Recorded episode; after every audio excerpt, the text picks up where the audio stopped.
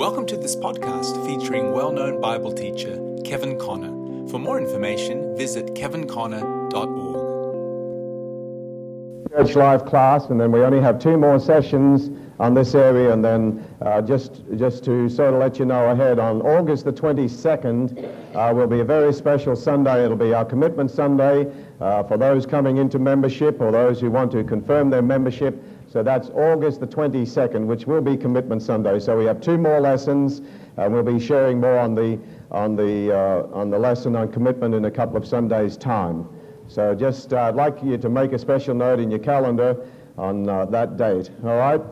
Uh, I want to read from Luke chapter 16, and I'm going to read, uh, read it from the Amplified as you follow along in uh, King Jimmy's translation or whatever translation you've got. I'm going to re- read it from Amplified.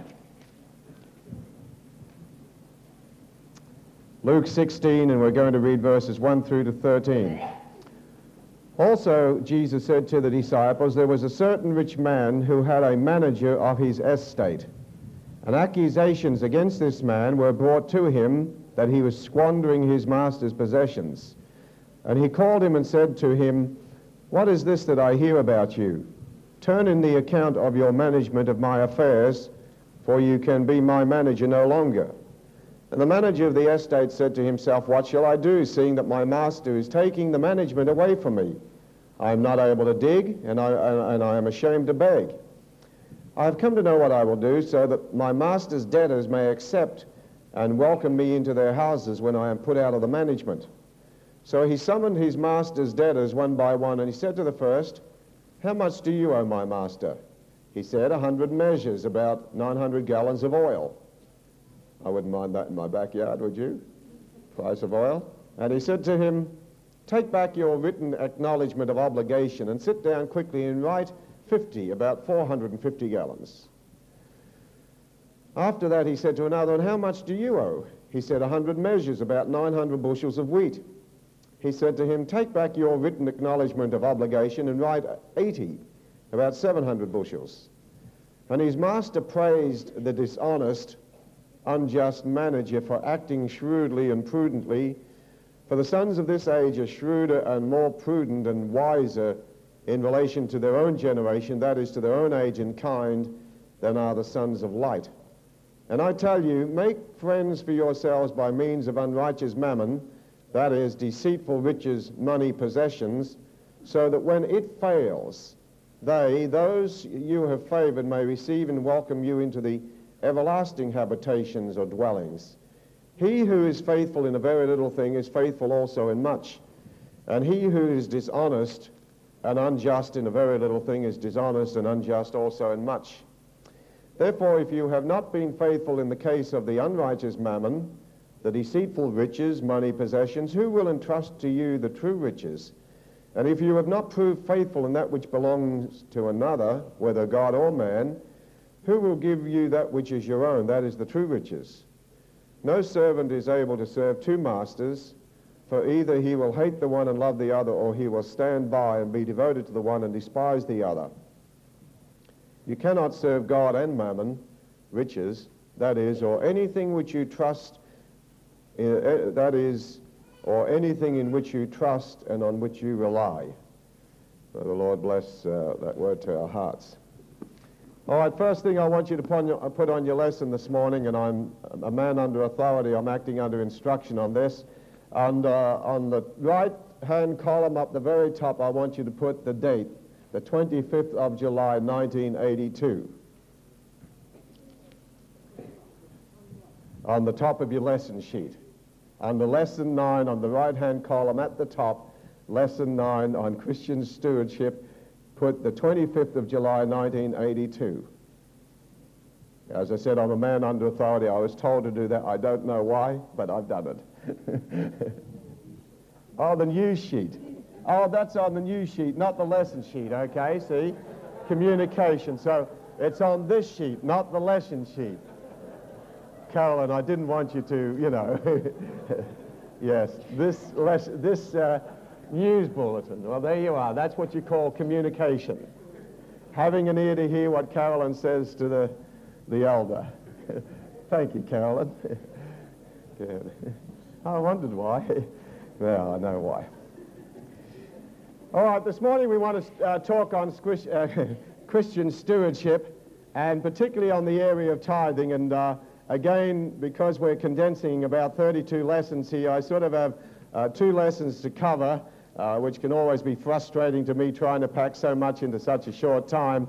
So uh, I'm going to move quickly through uh, the first page here, and then the main area I want to talk about is uh, tithes and offerings. And I just want to stay right from the start here and just commend you as a church as a whole.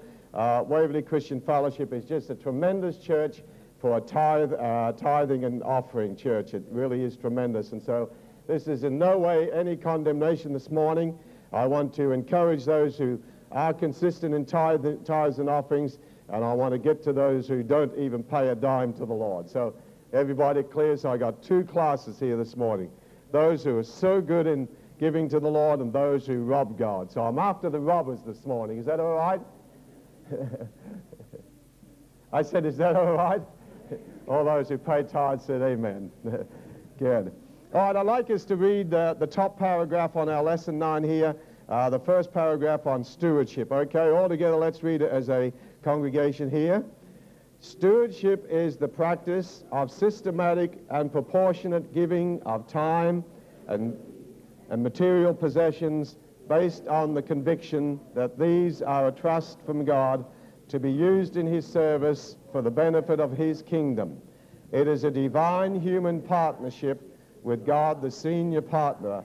It is a way of living, the recognition of God's ownership of one's person, one's powers, and one's possessions, and the faithful use of these for the advancement of Christ's kingdom in this world. Now, I want you to go way down to the bottom of the sheet for a moment on question number four, and then we'll come back to uh, number one, two, and three. In this uh, parable that we have of the unjust steward, I'm sure that those of us who have read our Bibles over the years, I used to read that scripture and used to think, well, when this man uh, who was a steward or management of a household here, uh, when he wasted his master's goods and was called to give an account on it, why is it that he went out and he told the different ones well, you take down and alter your build, cut it in half and so forth, which was a very, very dishonest thing. And then I read afterwards, well, the Lord commended the unjust steward. I thought, well, how can the Lord commend an unjust steward for doing something dishonest? And uh, how many have read that parable and wonder why the Lord commended the unjust steward? Because what he did was absolutely dishonest. So how can the Lord uh, commend him for doing something dishonest? So I sort of looked at that parable and then eventually I heard someone minister on it, a few challenging thoughts, and uh, I sort of felt I came up with uh, what I believe what the Lord was talking about. So uh, I want you to go down uh, to number four for a moment and just fill in two or three of the answers that I've just put lines on on the right-hand side. And we're going to move through this area reasonably quickly uh, because, as I said, the main area I want to talk about is tithes and offerings in relation to being stewards. All right, uh, are stewards accountable? Yes. See the parable of the unjust steward. Eh? What does being a steward mean? Okay, being a steward means, and quoting from the Amplified here, and you can fill in on this, manager of an estate, or actually a household manager. So what does a steward mean? A manager of an estate, or literally a household manager. The uh, Greek thought, I think, if I remember correctly, it's uh, uh, oikos, house, and uh, something else Anyway, it means the manager of a household, manager of estate or household. Uh, B, the second question, what was the steward accused of in verse 1? He was accused of wasting his master's goods, or the Amplified says squandering, squandering his master's goods. So the steward was accused of squandering or wasting his master's goods. Question C, do we have to give an account of our stewardship when? Verse 2, the answer is yes. We do have to give an account of our stewardship, and we will find that the answer is both in now, in time, and eternity. Uh, God calls us to give an account now. He doesn't always catch up on everything at the moment, but uh, many times God does, as we're going to see. So the answer is Uh, do we have to give an account of our stewardship? When? The answer is yes, and now, and at the Bema seat, the judgment seat of Christ, uh, spoken of in 1 Corinthians chapter 3. 1 Corinthians chapter 3. So the answer is yes, now, and in eternity when believers stand at the judgment seat of Christ. Not the great white throne judgment, but the judgment seat of Christ for believers. Uh, we're going to have a very special Thursday night uh, session coming up with Brother David Searle, and he's going to take us through a little bit of the background on archaeology and so forth on the, the city of Corinth, and uh, probably we'll be dealing with some of this in the city of Corinth, and uh, that's going to be in a couple of weeks' time, I, I think. Uh, are you available that night? Thursday night on our Catechism for Charismatic Corinthians, so I just want to put a little plug in there. Don't miss it. Going to be a very, very interesting session. All right, uh, question E. What did the unjust steward do with three of his Lord's debtors? Three? I missed D. Uh, D, I'm sorry, okay. Is it possible to forfeit our stewardship now or in eternity? The answer is yes.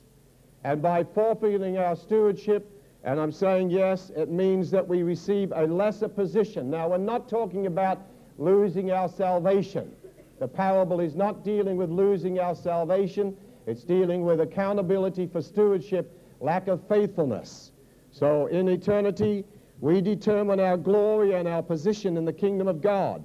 And that's a vast subject in itself, and we can't uh, go say any more on it this morning. So is it possible to forfeit our stewardship now or in eternity? Yes, uh, with a lesser position in the kingdom of God. That's your answer there. Yes, a lesser position in the kingdom of God. E, question E, what did the unjust steward do with three of his Lord's debtors? Simply, he cut down their debts. He almost cut their debts in half. Now, that was a very dishonest thing. So he did a dishonest thing, but we need to note what he did. What did the unjust steward do with three of his Lord's debtors? He cut down their debts. Uh, he acted dishonestly. He cut down their debts, he acted dishonestly. Question F Why did the Lord commend the unjust steward for the wrong action he took? All right, listen carefully to the answer. I'll read it from King Jimmy's translation and then from Amplified again, and then just give you your answer there. And the Lord commended the unjust steward not because of his dishonest thing, but because he had done wisely or as the Amplified says, because he had acted shrewdly and prudently. Uh, and his master praised the dishonest uh, or unjust manager, not for his dishonesty, but for acting shrewdly and prudently. Uh, and then the comment that the Lord made for the children of this world or this age are in this, this generation wiser than the children of light. So he praised him not for his dishonest act, but for the fact of his wisdom, that he was shrewd in his use of his master's money. So that's what the Lord was praising him for his wisdom. And the whole point is that the Lord is saying, well, if the children of this generation are shrewd in their dishonest use of unrighteous mammon, money, finance, possessions, then why are we not, as children of light, why aren't we wiser in our use and an honest use of financial that's what he's commending. Okay, so is everybody clear on that? So let me say it again. The Lord is not commending him for his dishonesty, but he's commending him for his wiseness, his being shrewd in his use of the, of the, uh, of the master's money, the unrighteous mammon, uh, the riches and that. So he says, all right, if the children of this world, this age, they're wise, they're shrewd, they're prudent in their use of, of uh, unrighteous mammon money, why aren't we as the children of light? Why can't we be wiser and shrewder and more prudent in the use of the same unrighteous mammon and use it for the kingdom of God? So that's, that's what he's commending him for. So your answer there is under F, why did the Lord commend the unjust steward for the wrong action he took? The answer is for his wisdom, for being shrewd and prudent in the use of money, for being wise for his wisdom, for being shrewd and prudent in the use of money. Or G, question G, what is, number one, the unrighteous mammon? Uh, found in verse 9, 11, and 13. And number two, the true riches. All right? The unrighteous mammon refers to money and possessions. The Amplified brings it out a little bit clearer than King, King Jimmy does. Uh, make to yourselves friends uh, by means of unrighteous mammon, that is, deceitful riches, money, possessions. So the unrighteous mammon is referring to riches, money, possessions. All right, what are the true riches? He says, uh, if therefore you have not been faithful in the unrighteous mammon, riches, who will commit to your trust the true riches?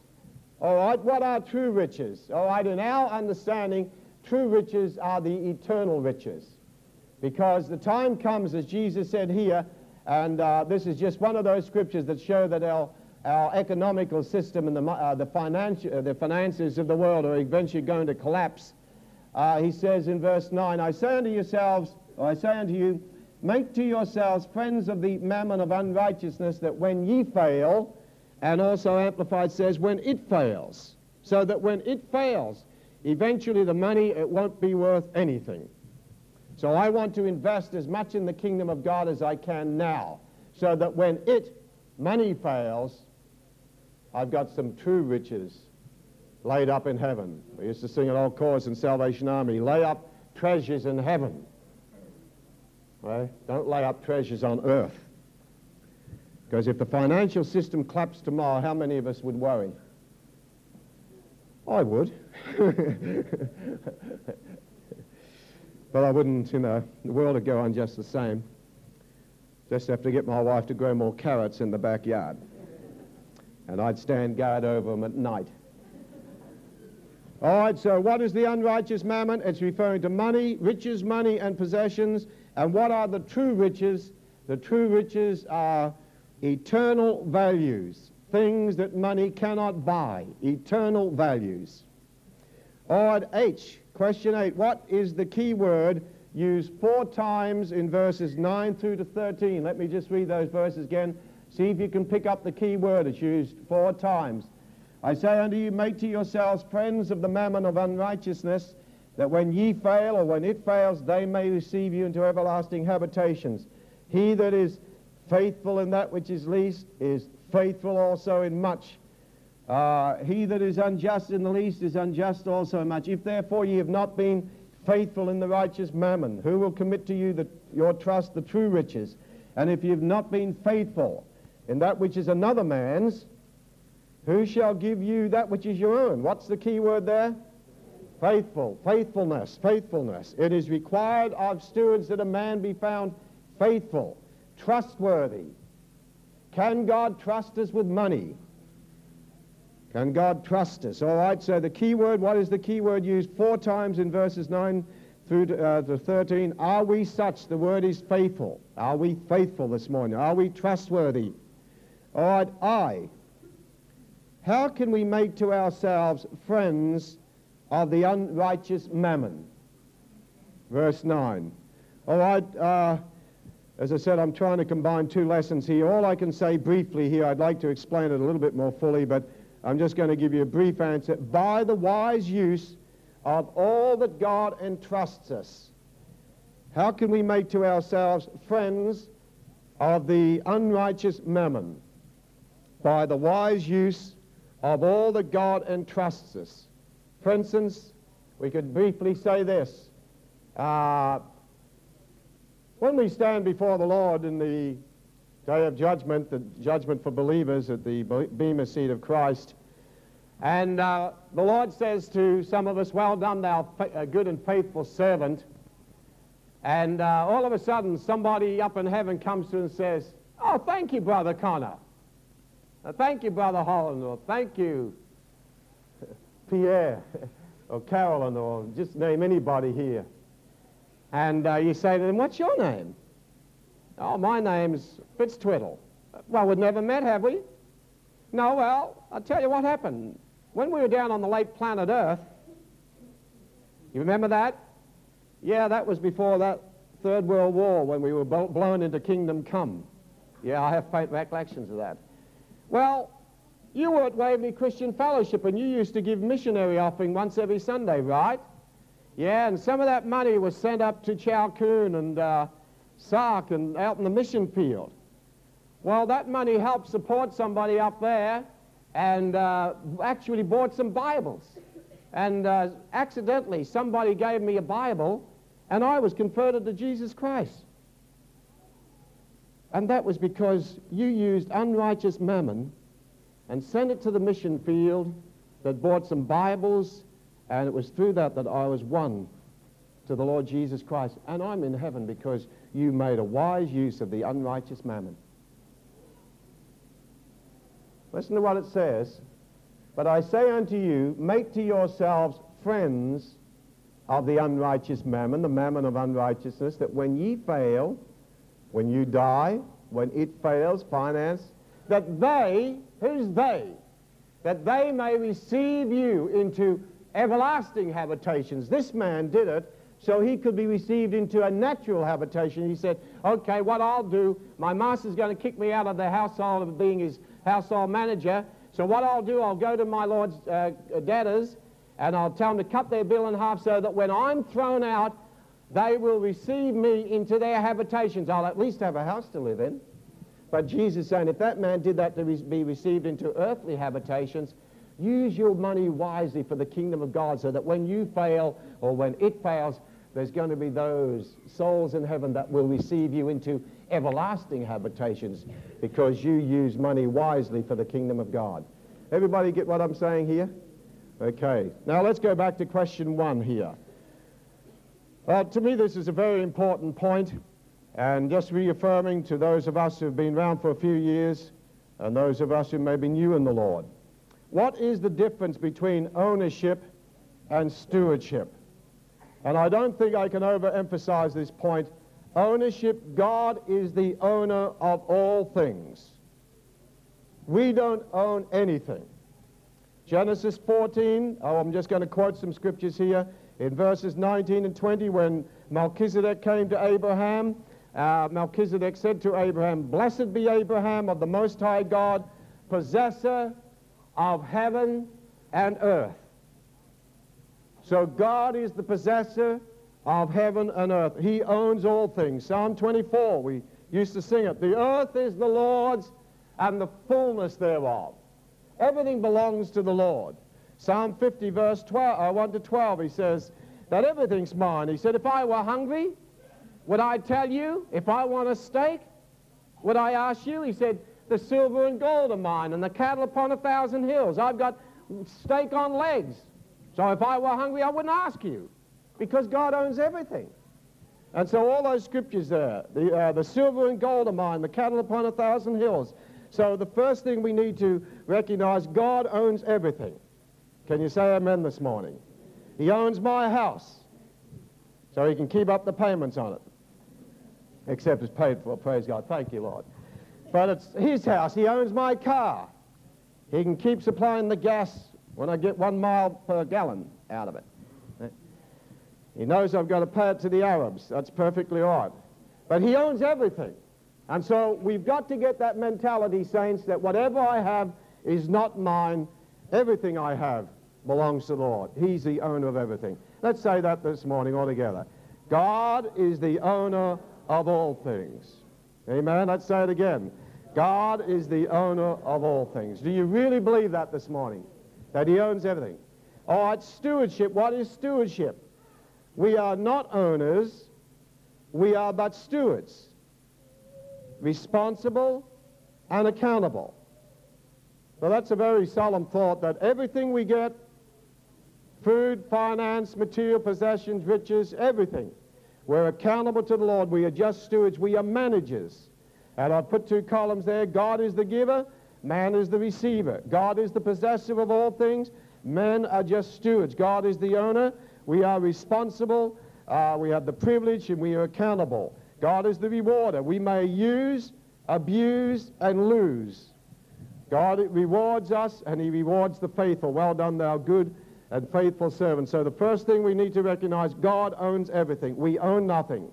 And you know, we're living in an age of such uh, material possession, materialism, This is mine. Everything's mine. That's mine. I'm out to get everything I can. See, possessiveness, materialism. Where say anything I've got belongs to God. I'm just a steward, a manager over what he entrusts with me. All right, number two, five major areas on this owner-steward relationship. What are the different owner-steward relationships? Five things that God has uh, given us, just uh, of many things. Under A, the most valuable thing that God has given us, first of all, is life. What you have received, life. Life is becoming so cheap now in the Western world, it's cheap enough on many other nations, but it's becoming cheap now because of abortion. Life used to be the most valuable thing, but doesn't mean a thing now. The child doesn't have life. They say to young girls who are having an abortion, there's no life there. We're just removing unwanted material. And what about the mother? Her life. Doesn't matter about the child. The child is not a child. Uh, it frightens me. It makes me tremble before God. Doesn't it make you tremble before God? Life, the most valuable thing God has given us. All that a man hath will he give for his life. B, the second uh, major thing God has given us is time. What you are allotted. Teach us the number of our days. None of us know how much time we've got. My times are in thy hands. God can take our life any time he likes because it's not your life. It's life that God has given you. He can take me. He could take me home tomorrow. I don't want him to.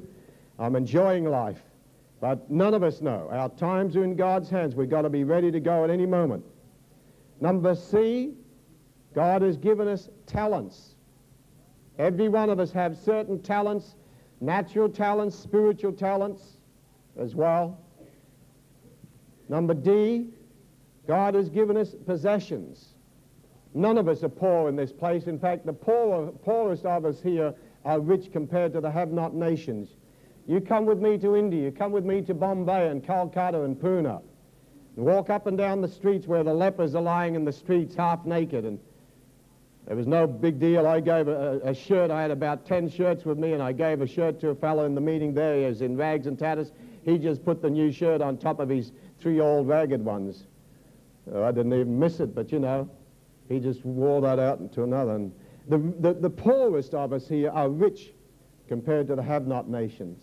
All these are side benefits of Christianity, if uh, only our people would realize it. Possessions. Under E, the next thing God has given us is finance, money. So life, what you have received, time, what you are allotted, talents, what you have been given to use, possessions, what is entrusted to you, finances, what you labor for. I do want to encourage you to read the scriptures we've put there because we're not taking time on it in these lessons. Number three, what are the requirements of a good steward? Faithfulness, A, faithfulness. It is required of stewards that a man be found faithful. B, a, good steward must be teachable.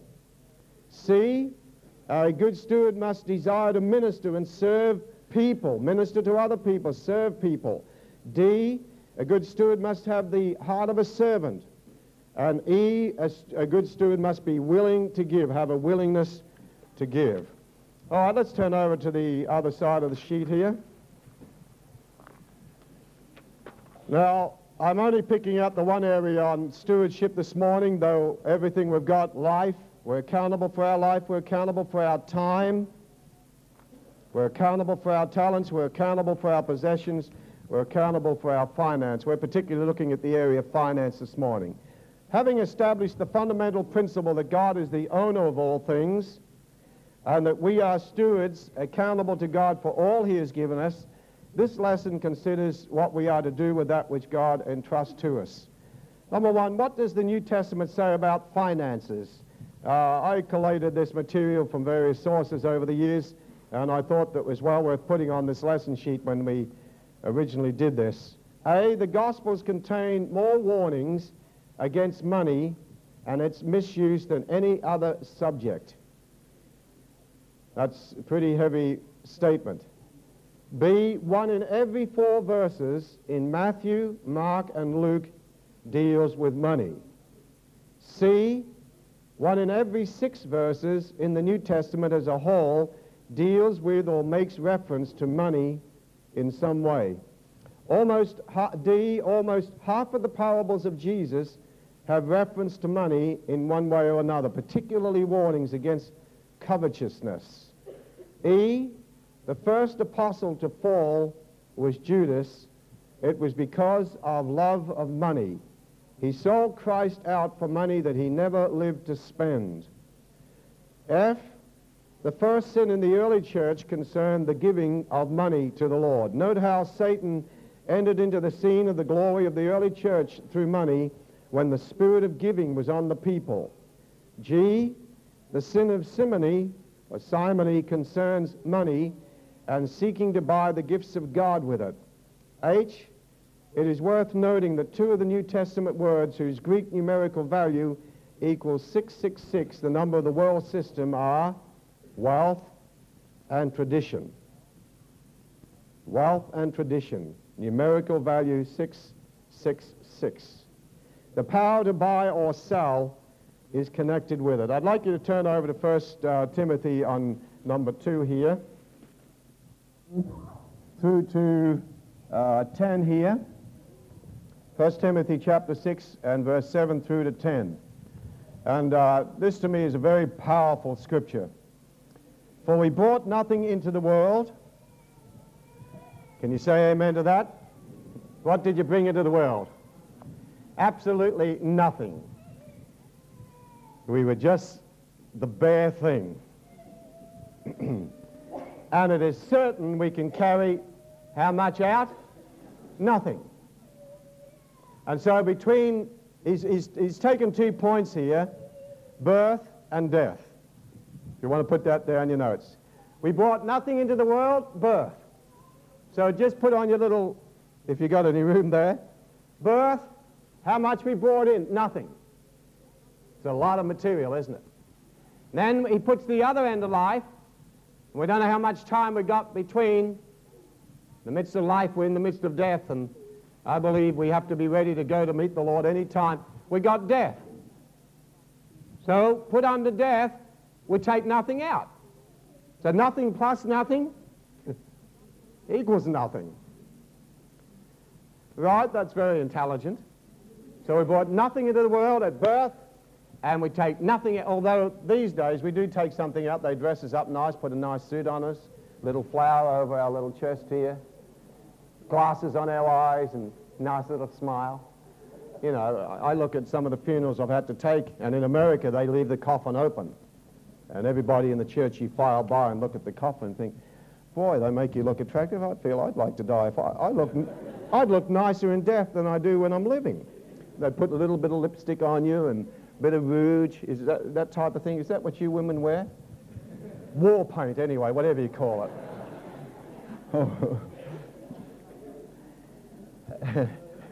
well, I better get off that one.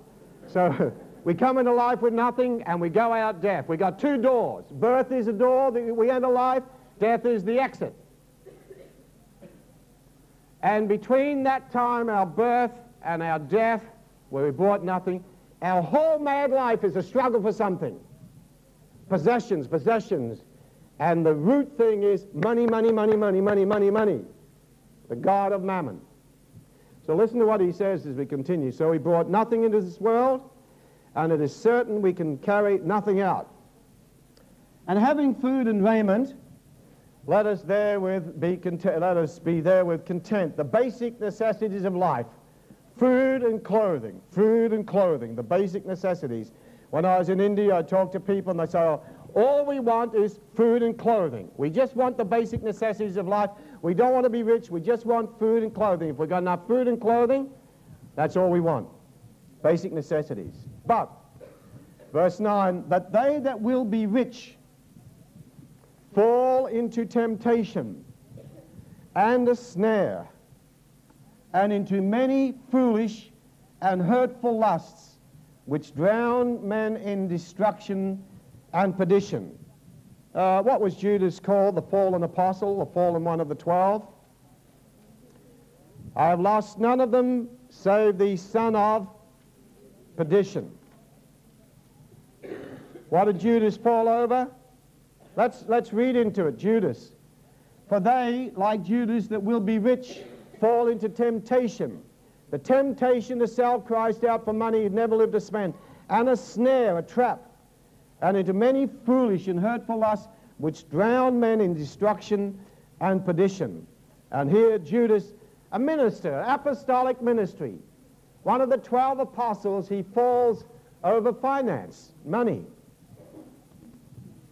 For the love of money, and uh, I suggest if you haven't already done it, circle the word love. He doesn't say, for money is the root of all evil. Uh, if I was writing it, I'd say money is a necessary evil.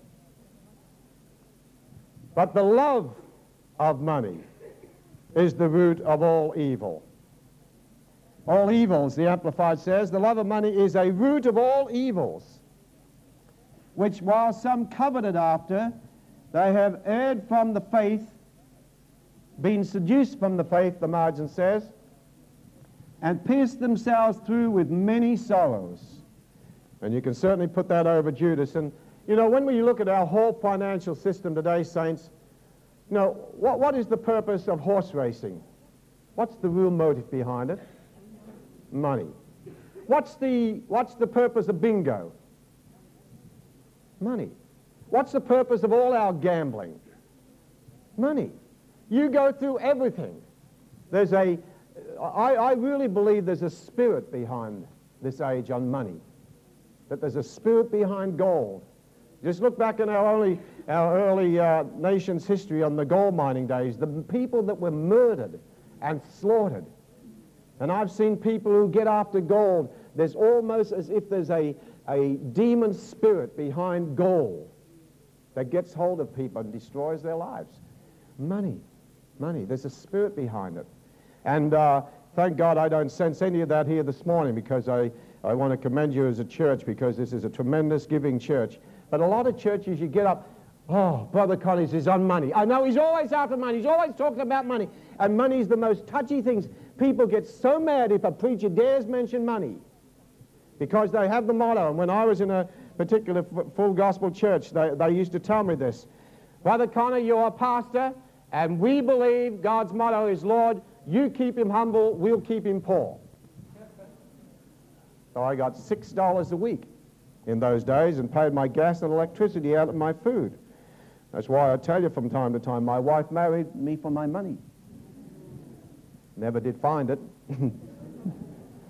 I, being of sane mind, spend it all. money, money, money, money, money, money.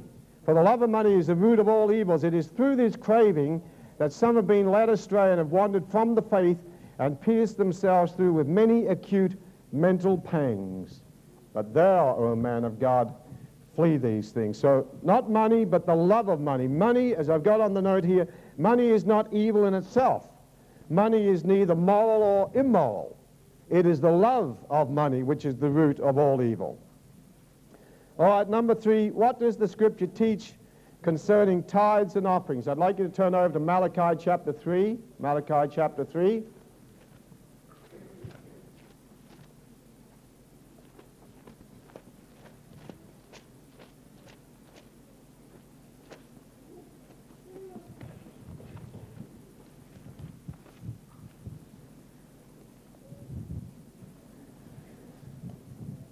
And I'd like to read uh, verses 8 through to 10 here. Malachi chapter 3 and verse 8 to 10. Will a man rob God?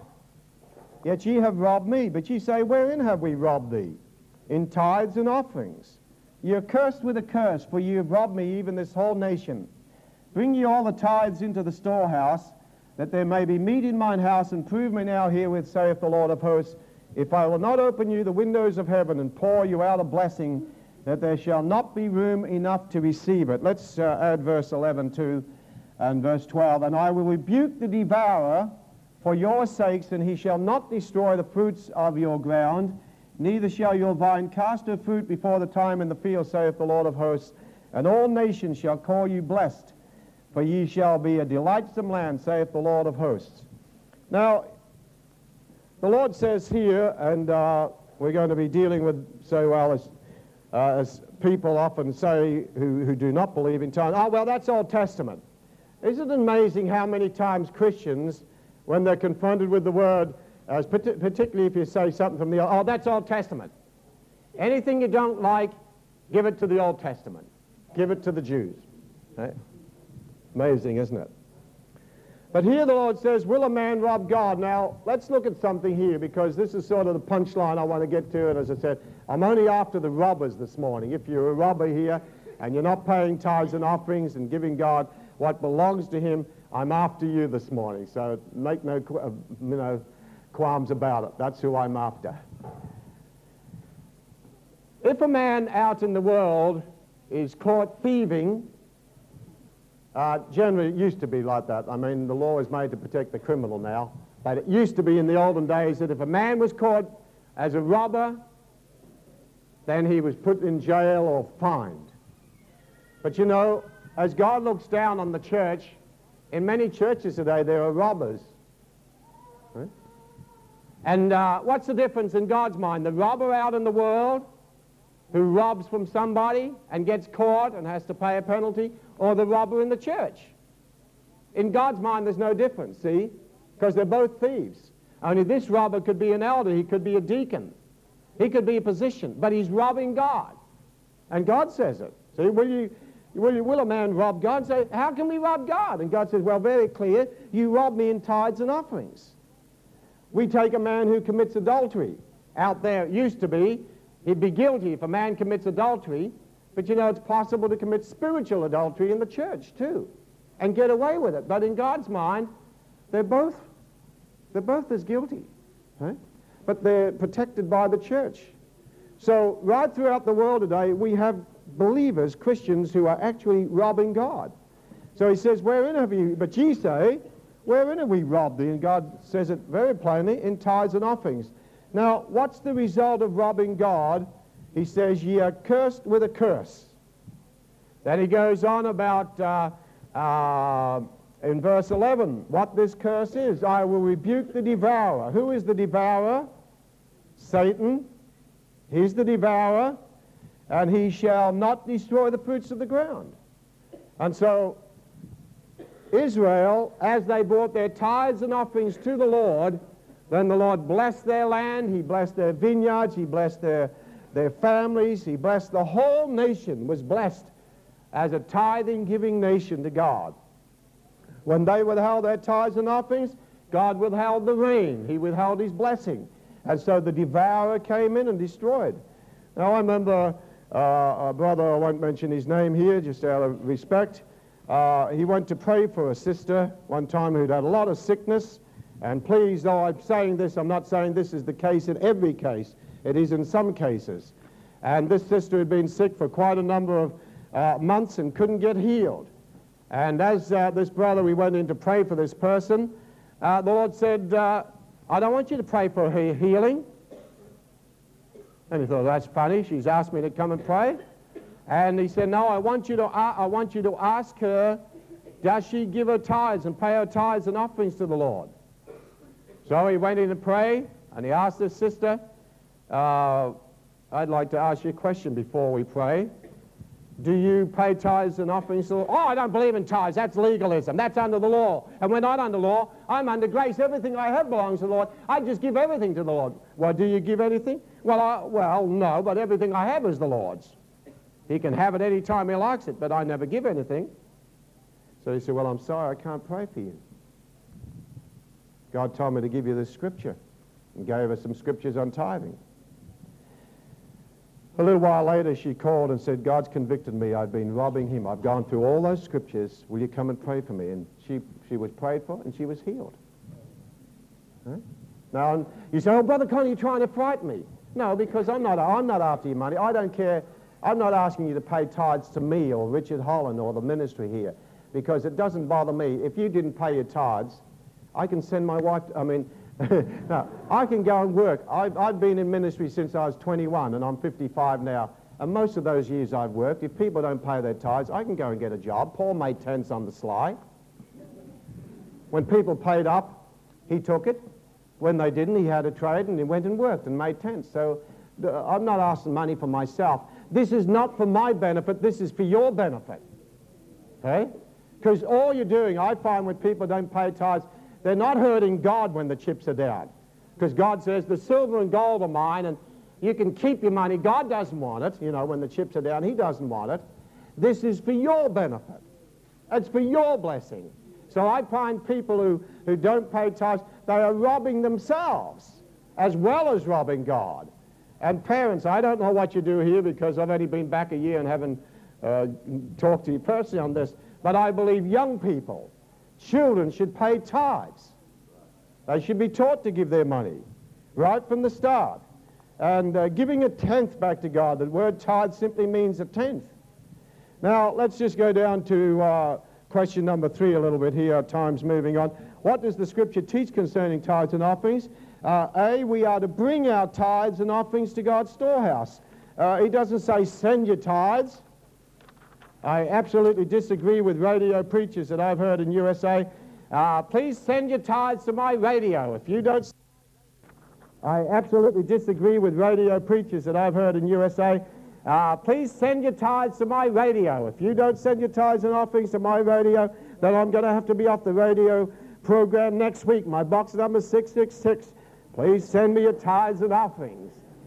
Ah. Uh, you know, I, I, I really used to get agitated with radio racketeers. God shows me out there in radio land, a little widow out there. And you've got your purse in your hand. If you go and empty the contents of your purse on the radio and send it to me, God will multiply what you've got left. Nothing. Huh? Even my son, when he was a little pipsqueak, we'd have the radio on in the car. Oh, Dad, listen to that man. Turn him off. I don't like him. He didn't know, but the Spirit didn't witness. And then it says, bring your tithes, not send them to Box 66 and some radio. Bring them. I reckon it'd be great if we did it to bring our tithes. Bring them up the front, march around here and have the, the, uh, the ladies somewhere stand and bring your tithes. Oh, Brother Carl, you're changing to me. Go back to America, God. Oh, you know, I don't want to impose Bible temple on you, but boy, you know, we, we bring our tithes in Bible temple. We'd have the ushers stand out the front with, with not these little bits of bags we have here, buckets. buckets. Big plastic buckets, that big, weren't they, Joyce? And they'd be full. And we'd have a ball, you know, we'd all march around. Everybody. Brother, Brother Holland doesn't like change. I better hold it. But wouldn't it be fun if they marched around here? Did you hear what he said? and bring your tie. And look, we used to march around there, didn't we, Joyce, you know, and we'd have a bit of fellowship round. We got our tithing off and then, hallelujah, God. How you go this morning? Praise God. Glory to God. Hallelujah. Thank you, Lord. March down the aisles, have a bit of fellowship. Bring your tithes with rejoicing. Bring in the sheaves, I used to call them. Green ones.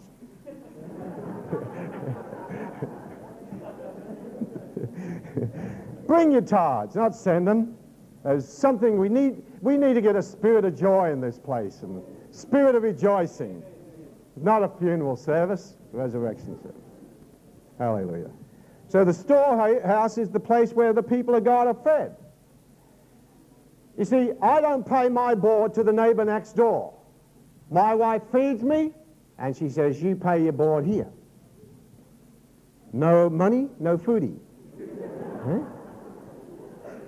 So I don't like people come along to Waverley Christian Fellowship and say, oh, this is where I get my spiritual food.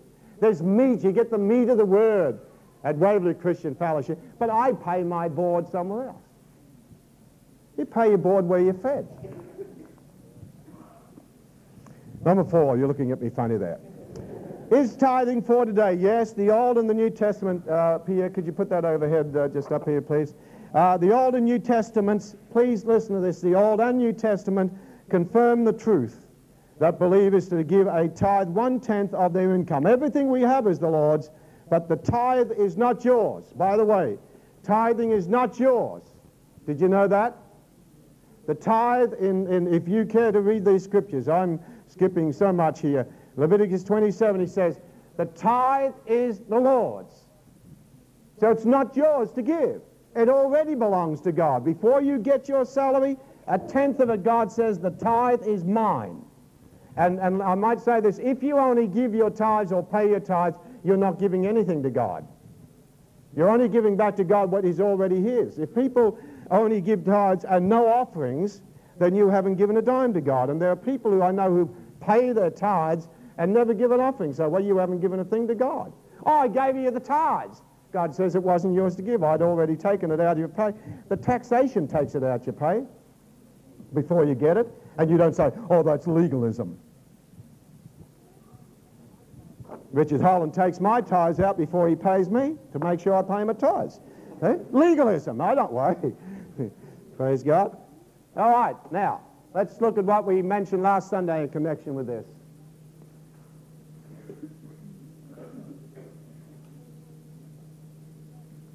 Last Sunday we dealt with communion.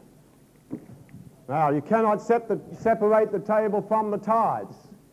So, in Genesis 14, on, the, on your sheet here, we find tithing was before the law. Tithing is not of the law. Tithing was confirmed under the law, but tithing was before the law. So when Abraham was met by Melchizedek, Melchizedek, king of righteousness, king of peace, ministered to him the communion, the bread and the wine.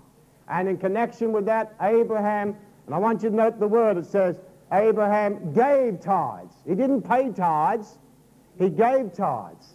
So tithing was before the law. So Christians who say to me, are tithings of the law? No, read the Bible. It was before the law. Then we come to the Mosaic covenant, so we got the Abrahamic covenant, Melchizedek priesthood associated with the Abrahamic covenant, bread and wine, tithes, tithes before the Lord, before the law, Abraham, the father of all who believe. Then we come to the Mosaic covenant, and as we saw last Sunday, we had the Passover, body and blood of the Lamb, table of showbread, drink offering, and the bread and the wine, Aaronic priesthood, and God confirmed tithing under the law. So what happened as you've got in those scriptures here, and, and we have to condense so much here, the 12 tribes tithed to the priestly tribe. Then the priestly tribe also tithed. So there was a tithe, then there was a tithe of the tithe. In fact, I've done a complete study on the whole financial system, God's financial system through the total Bible, on every reference to money in the Bible. And you know what? God so blessed the children of Israel as a nation when they were in favor with him, they used to give up to 50% of their money. But when they started to rob God, and God just sent the curse on their land, withheld the rain. And listen, saints, you might think this is very legalistic and everything like that. But we pray God to send rain, send harvest, bless our country, stop the parasite, stop the curses of the law, viruses. And did you know all these things are judgments of God on the land? So we say, oh, God, stop your judgments. And God says, look, I'm sending judgments because I want to deal with a nation. And you know, some of the things that in this nation that we're praying against, God's letting come to this nation of Australia in judgment. So we need to be very intelligent in our prayer, what we're doing, and that's a subject in itself. So the Aaronic priesthood, and so tithing under law, 12 tribes tithe to one tribe, but that tribe didn't get out of it. People say, okay, uh, you tithe to the ministry. Okay, we pay tithes. Brother Richard, myself, Carolyn, who else is supported by tithes here? That's about it on tithes. We pay tithes. Uh, sometimes there, and my, my, my motto is this God, the more you give me, the more you get. When I was working in a secular job, I said, God, give me a raise because the more I get, the more you're going to get. And for a number of months there, I was able to pay a double tithe to the Lord. And God made my money go further. Hallelujah.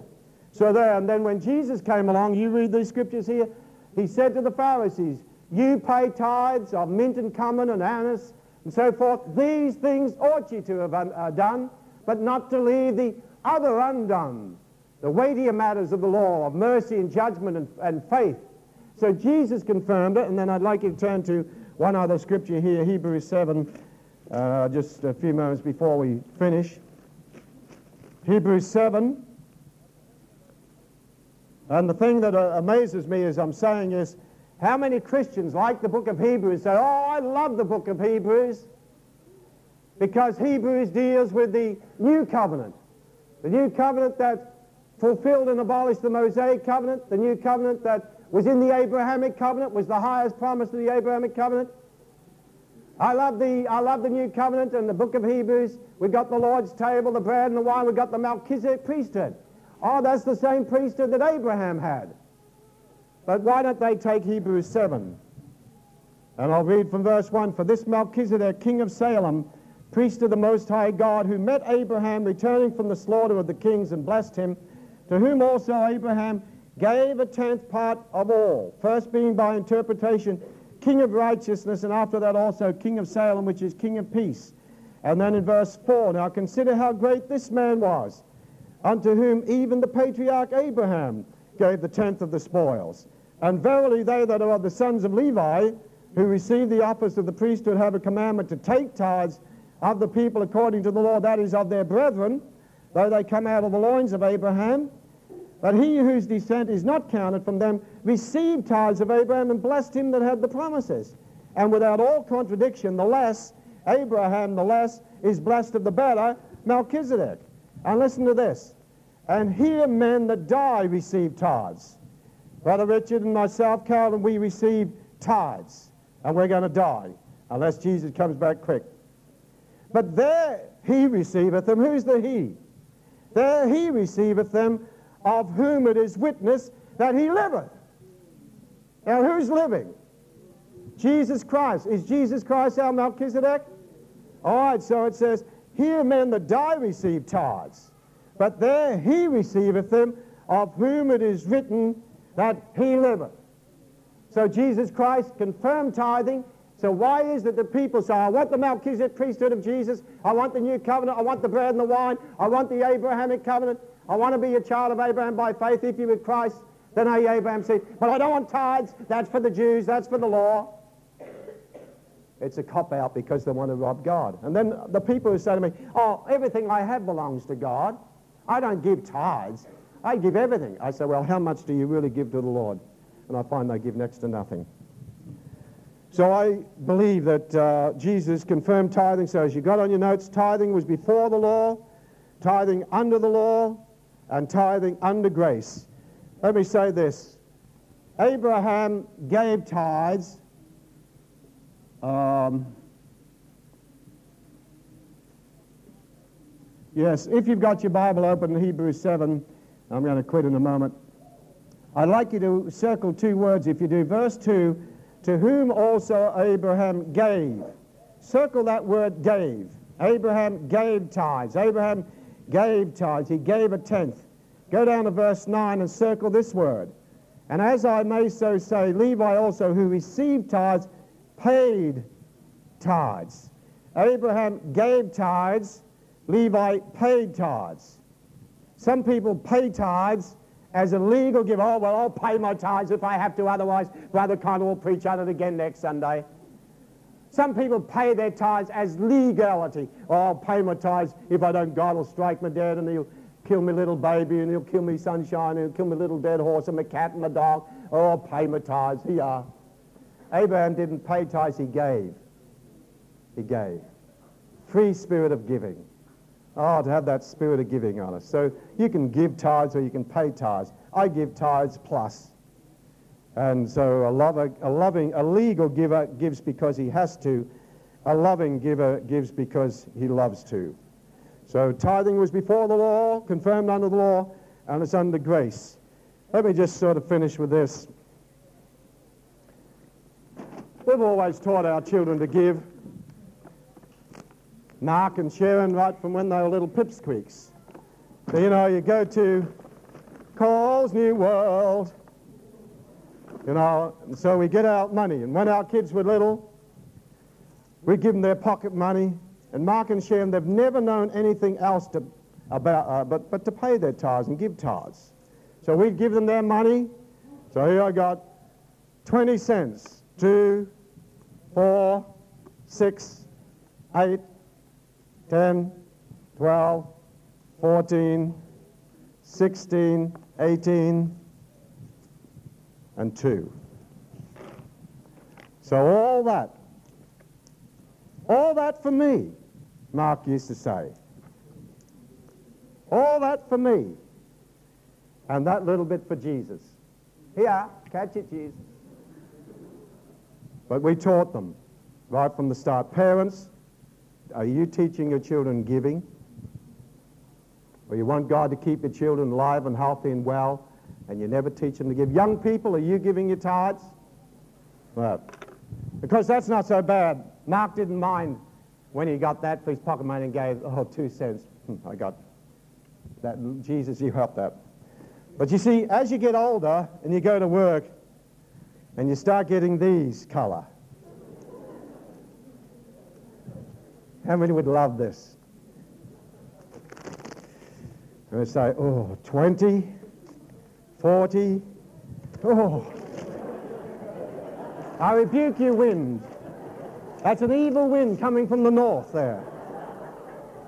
20, 40, 60, 80, 100, 120, 140. Wouldn't you like this?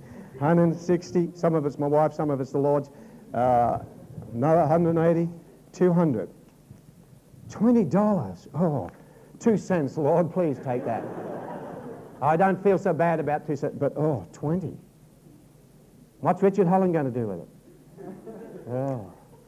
And I've only got 180. Oh, let's, I don't like that. Let's get rid of that. Let's try something else. Cole's New World. Ah, tithes and offerings, a tithe, a tenth. See what I got for myself first, because I got to take mine first. One, two, three, four. Now don't laugh at me because you see, you people going back to Malaysia and all this and these poor countries, these have-not nations. When I was in New Zealand, we had a brother down there with the Maoris and say, oh, I never teach the Maoris to give tithes and offerings. They're poor people. So he took them down in his car. The wheels were always flat on the bottom. The air was always on the top.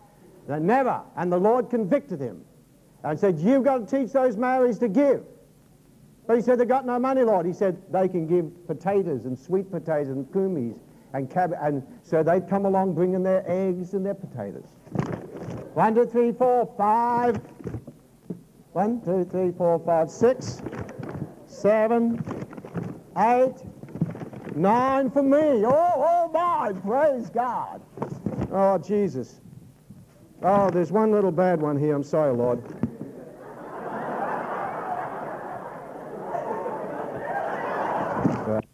Give me, give me that bad spud. Thank you. Here's yours. This is for the ministry. Used to be amazing when I was in the ministry how people would bring me the broken eggs because they couldn't sell them. Bring me socks with holes in them. Okay? And I, I thought, would you give it to Jesus? And you, yeah, use tea bags. Honestly, a missionary in Thailand I know personally. He used to get missionary food parcels at Christmas, and there was used tea bags in them. Okay? There was at least a tenth flavor left. This is true. Okay? And they had nine tenths for themselves. And he said if you squeezed them and hammered them with a meat thing, you'd get some juice out of it. But how can any Christian be so mean? Honestly, how can we be so mean and say, Jesus, that's yours. Give Jesus the broken eggs. Give him the leftovers that we can't sell when he says, give your best. And so we've always made a practice with Sharon and Mark, and they do it now. Mark used to pay double tithes sometime there because you never, you can never outgive God. First thing you get your pay is give to God. Can you be so mean? Oh, of my total salary or just what I get? Oh, the government's taken that. Oh, how, how mean can we be when everything we have is His? All that I am, all that I have, all that I ever hope to be is thine alone. And we can never buy, buy God out with money. We're just giving back to him what he's given to us. Amen. Let's bow our heads in prayer. And I just want you to be honest this morning. We've tried this, we've gone through these principles of church life class because you see, we're coming up for membership commitment, and part of commitment is paying your tithes and giving your tithes and offerings to the Lord. Not to me, not to Brother Richard, but to the Lord. Do we give it to the Lord? Because he's the judge. He's got the record, not us. So this is for your benefit. I'd like every eye closed, please. Let's put the word into operation. And as I said, I'm not after those who are such good givers. And God bless this whole church. Tremendous giving church, Waverley Christian Fellowship is. I want those who you say, okay, I realize I've been robbing God. You might be a young person, you might be a child, you might be an adult, and say, I've been robbing God, yet God's given so much to me, and I want to repent of that sin this morning and start giving back to God uh, what He's entrusted to me. No, nobody looking around, please. All eyes closed. People have businesses. They wonder why their business doesn't work. Are you paying tithes? We can pray till we're blue in the face. People come and say, pray for my business, pray for this, pray for this. The first thing I'd like to do is say, well, are you paying your tithes? You want God to bless your business. You're robbing God. And you're asking me to pray in the church for you. No, you start fixing up with God, and God will bless your business. God will bless you automatically. I don't pray for God's blessing. It's automatic. So I, am after the robbers this morning. If you've been robbing God for your, for your benefit before God, would you raise your hand just where you are and say, I'm, I'm going to start paying up to God? Bring into God. Yes, God bless you. You can put your hand down as soon as you raise up. Thank you. Somebody else. Yes, God bless you. Nobody looking around. There's a very sacred moment. God bless you. Yes, yes, God bless you. Yes, God bless you, brother. Yes, brother. God bless you. We want to, don't want these just to be a series of studies. We want to put the word into operation. Five or six people have responded here, and God sees their heart. That's the main thing. Anybody else, you want to respond. You can't outgive God. My wife and my family, we've been to a doctor about two or three times in our life. We've just had such blessing on us. You can't outgive God. Anybody else just before we pray? Father, we just thank thee for this time of sharing together in thy word and the challenge of thy word to our hearts. And Lord, we do thank thee for so many of your people here are so faithful and consistent, Lord, and such good givers, Lord. And we just know that you've blessed this church and blessed your people in such a tremendous way, spiritually and physically and materially, and uh, jobs and everything like this, Lord. We've got so much to thank thee for. And Father, we just pray particularly for those who raise their hands. Lord, I saw their hands, but you saw their heart. And as they make that consecration to you, Lord, to give back to you first what belongs to you, then, Lord, we know that you'll bless what we have left and it'll be pressed down, shaken together, and running over. Lord, and that you'll lift the curse that comes upon us when we rob you, Lord. Oh, Father, we just pray that these sessions will not be just a theory, Lord, or information, but that we'll be obedient to your word. Father, we just pray that as we continue now in worship and praise and everything that is to be done in the rest of this meeting, just have your way in our midst and be glorified. We ask in the name of our Lord Jesus Christ. Everybody said amen. Amen. God bless you. These messages are based on Kevin Conner's best selling book, Foundational Principles of Church Membership. Visit kevinconner.org for details.